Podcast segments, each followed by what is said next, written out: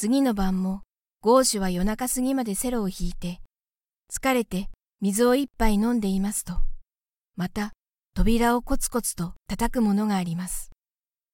今夜は何が来ても、夕べの格好のように、初めから脅かして追い払ってやろうと思って、コップを持ったまま待ち構えておりますと、扉が少し開いて、一匹のタヌキの子が入ってきました。ゴーシュはそこで、その扉をもう少し広く開いておいて、ドンと足を踏んで、これタヌキお前はタヌキ汁ということを知っているか？と怒鳴りました。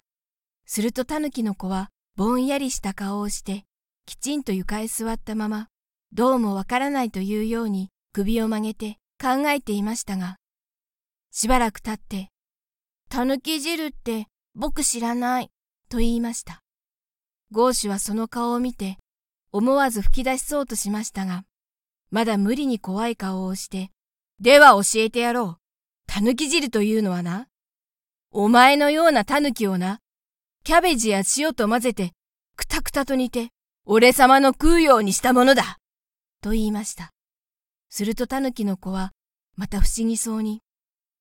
だって僕のお父さんがね、ゴーシュさんはとてもいい人で、怖くないから行って習えと言ったよ、と言いました。そこでゴーシュも、とうとう笑い出してしまいました。何を習えと言ったんだ。俺は忙しいんじゃないか。それに眠いんだよ。タヌキの子は、にわかに勢いがついたように、一歩前へ出ました。僕は、小太鼓の係でね、セロへ合わせてもらってこいと言われたんだ。どこにも小太鼓がないじゃないか。そら、これ。タヌキの子は背中から棒切れを二本出しました。それでどうするんだ？ではね、愉快な馬車屋を弾いてください。なんだ？愉快な馬車屋って、ジャズか？あ、この札よ。タヌキの子は背中からまた一枚の符を取り出しました。ゴーシュは手に取って笑い出しました。変な曲だな。よし、さあ弾くぞ。お前は小太鼓を叩くのか？ゴーシュはタヌキの子がどうするのかと思って、ちらちらそっちを見ながら弾き始めました。するとタヌキの子は棒を持ってセロのコマの下のところを表紙を取ってポンポン叩き始めました。それがなかなかうまいので弾いているうちにゴーシュはこれは面白いぞと思いました。おしまいまで弾いてしまうとタヌキの子はしばらく首を曲げて考えました。それからやっと考えついたというように言いました。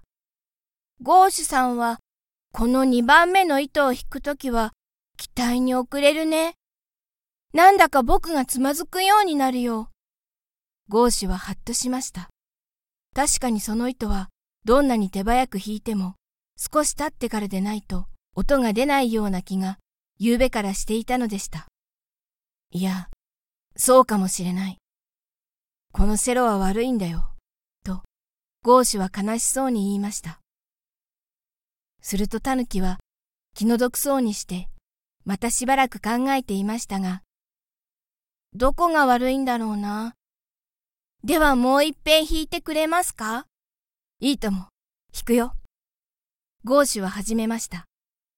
タヌキの子はさっきのようにトントン叩きながら、時々頭を曲げてセロに耳をつけるようにしました。そしておしまいまで来た時は、今夜もまた東がぼーっと明るくなっていました。あ夜が明けたぞどうもありがとうタヌキの子は大変慌てて、ふや棒切れを背中へ背負って、ゴムテープでパチンと止めて、お辞儀を二つ三つすると、急いで外へ出て行ってしまいました。ゴーシュはぼんやりしてしばらく夕べの壊れたガラスから入ってくる風を吸っていましたが、町へ出て行くまで眠って元気を取り戻そうと急いで寝床へ潜り込みました。